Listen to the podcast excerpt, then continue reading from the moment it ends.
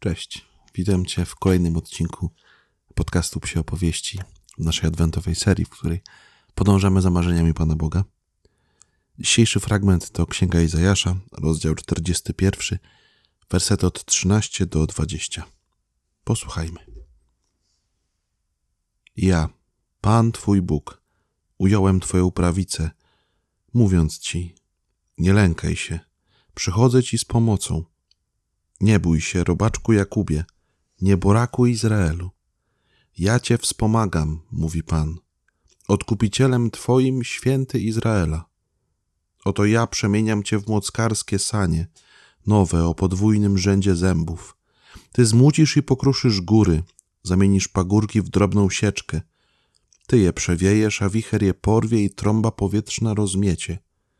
Ty natomiast rozradujesz się w Panu, chlubić się będziesz w świętym Izraela.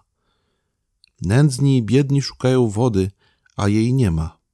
Ich język wysechł już z pragnienia. Ja, Pan, wysłucham ich, nie opuszczę ich. Ja, Bóg Izraela, każę wytrysnąć strumieniom na nagich wzgórzach i źródłom wód pośrodku nizin. Zamienię pustynię w pojezierze, a wyschniętą ziemię w wodotryski. Na pustyni zasadzę cedry, akacje, mirty i oliwki. Rozkrzewię na pustkowiu cyprysy, wiązy i bukszpan obok siebie, ażeby zobaczyli i poznali, rozważyli i pojęli wszyscy, że ręka pańska to uczyniła, że święty Izraela tego dokonał. Nie musisz się bać. To jest przesłanie tego tekstu. To jest przesłanie tych słów, które Bóg mówi do nas dzisiaj. Nie bój się, bo naprawdę jestem przy Tobie, bo naprawdę Cię wspomagam, bo Bóg Cię podtrzymuje, bo jesteś naprawdę w Jego rękach, niezależnie od tego, co się dzieje w Twoim życiu.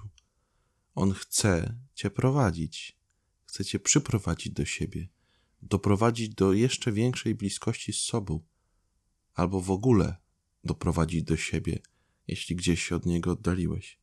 Na początku mamy konkretne przedstawienie siebie. Ja, Pan, Twój Bóg. Twój Bóg, bardzo osobiście i personalnie Twój. Bóg, który chce z Tobą wejść w relację, który znacie nawet zanim się począłeś, zanim e, przyszedłeś na ten świat, który jest obecny z Tobą w każdym dniu Twojego istnienia na tej ziemi. Bóg, który zna Twoje zamiary, plany, marzenia, myśli, który zna Twoje uczucia, który widzi być może Twoje rany, Twoje cierpienie. To wszystko zawiera się w słowach Twój Bóg. Chce być Bogiem Twojego życia. I potem padają jeden z moich najbardziej, jakby to powiedzieć, ulubionych, ukochanych słów w Piśmie Świętym. To jest pięknie powiedziane i często lubię o tym czytać, że w Biblii słowo nie lękaj się padają dokładnie 365 razy. Na każdy dzień roku, na każdy dzień naszego życia, e, Pan Bóg mówi nam: Nie lękaj się. Przychodzę Ci z pomocą.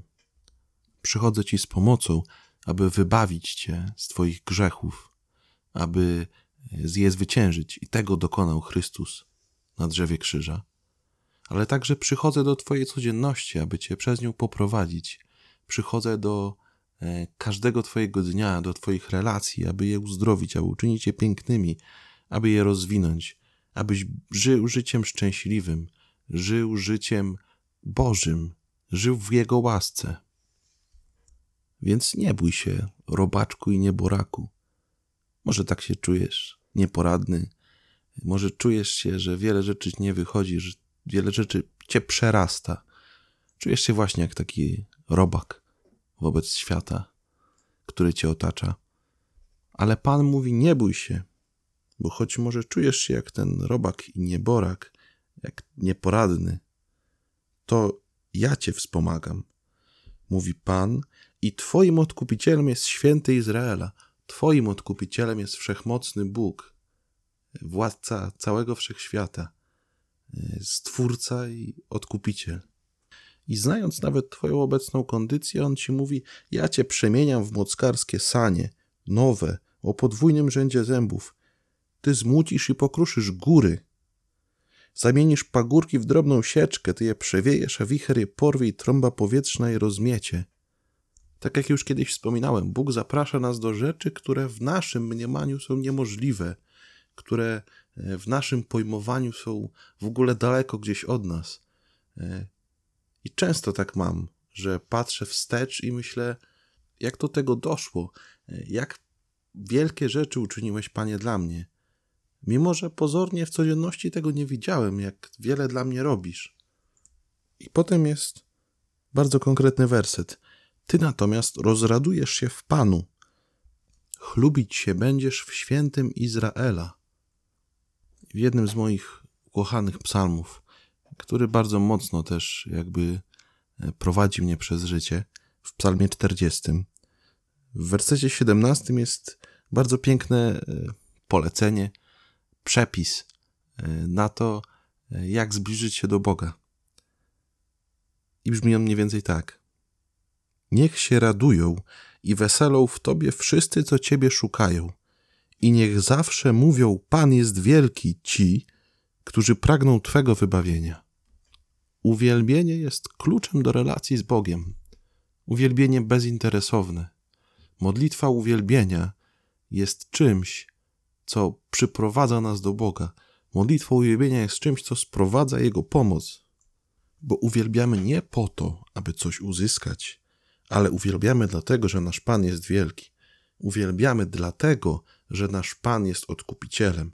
Uwielbiamy pomimo naszej słabości, bo wiemy, że to On jest źródłem naszej mocy. I może często jest tak, że uwielbienie kojarzy ci się z nabożeństwami, e, z jakimś szumem, z mnóstwem gitar, muzyki e, i tak dalej. Ale uwielbienie można dokonać także po prostu, klęcząc na kolanach w ciszy i modląc się modlitwą uwielbienia. Uwielbienia w moim życiu, w moim sercu, tu i teraz. W modlitwie uwielbienia chodzi o to, aby prawdziwie otworzyć serce przed Twoim Bogiem, a nie tylko i wyłącznie o zewnętrzną formę. Tak, ona jest ważna, bo zewnętrzna forma, bo konkretna muzyka wyzwala w nas pewną radość, wyzwala w nas pewne, pewne przekonanie do uwielbienia. Ale nie to w tej modlitwie jest najważniejsze. Najważniejsze jest bezinteresowne podejście do Boga, z którym wchodzę w relację. Dalej prorok mówi: Nędzni i biedni szukają wody, a jej nie ma. Ich język wysechł już z pragnienia. Ja, Pan, wysłucham ich, nie opuszczę ich ja, Bóg Izraela. I w 55 rozdziale Księgi Izajasza jest taki werset.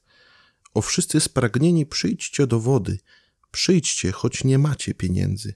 Kupujcie i spożywajcie, dalej, że kupujcie bez pieniędzy i bez płacenia za wino i mleko. Czemu wydajecie pieniądze na to, co nie jest chlebem, i waszą pracę na to, co nie nasyci? Słuchajcie mnie, a jeść będziecie przysmaki i dusza wasza zakosztuje tłustych potraw. Nakłoncie uszu i przyjdźcie do mnie, posłuchajcie mnie, a dusza wasza żyć będzie.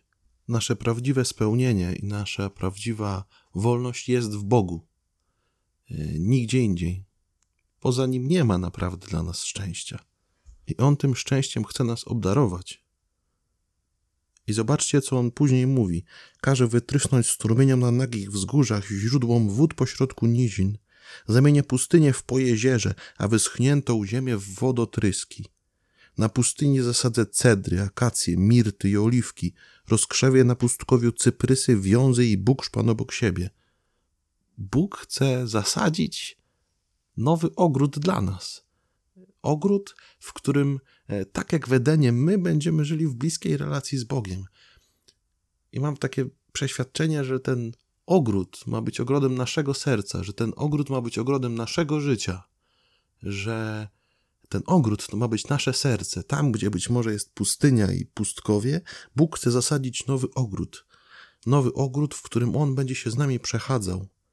I On chce dokonać wielkich rzeczy w naszym życiu, w moim i w Twoim życiu. I On dzisiaj po raz kolejny nas do tego zaprasza.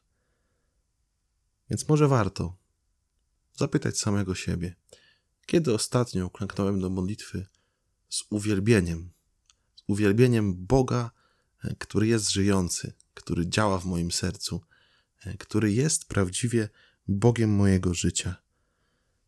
I kiedy naprawdę zobaczyłem i poznałem, rozważyłem i pojąłem, że ręka Pańska uczyniła cuda w moim życiu i że święty Izraela tego dokonał.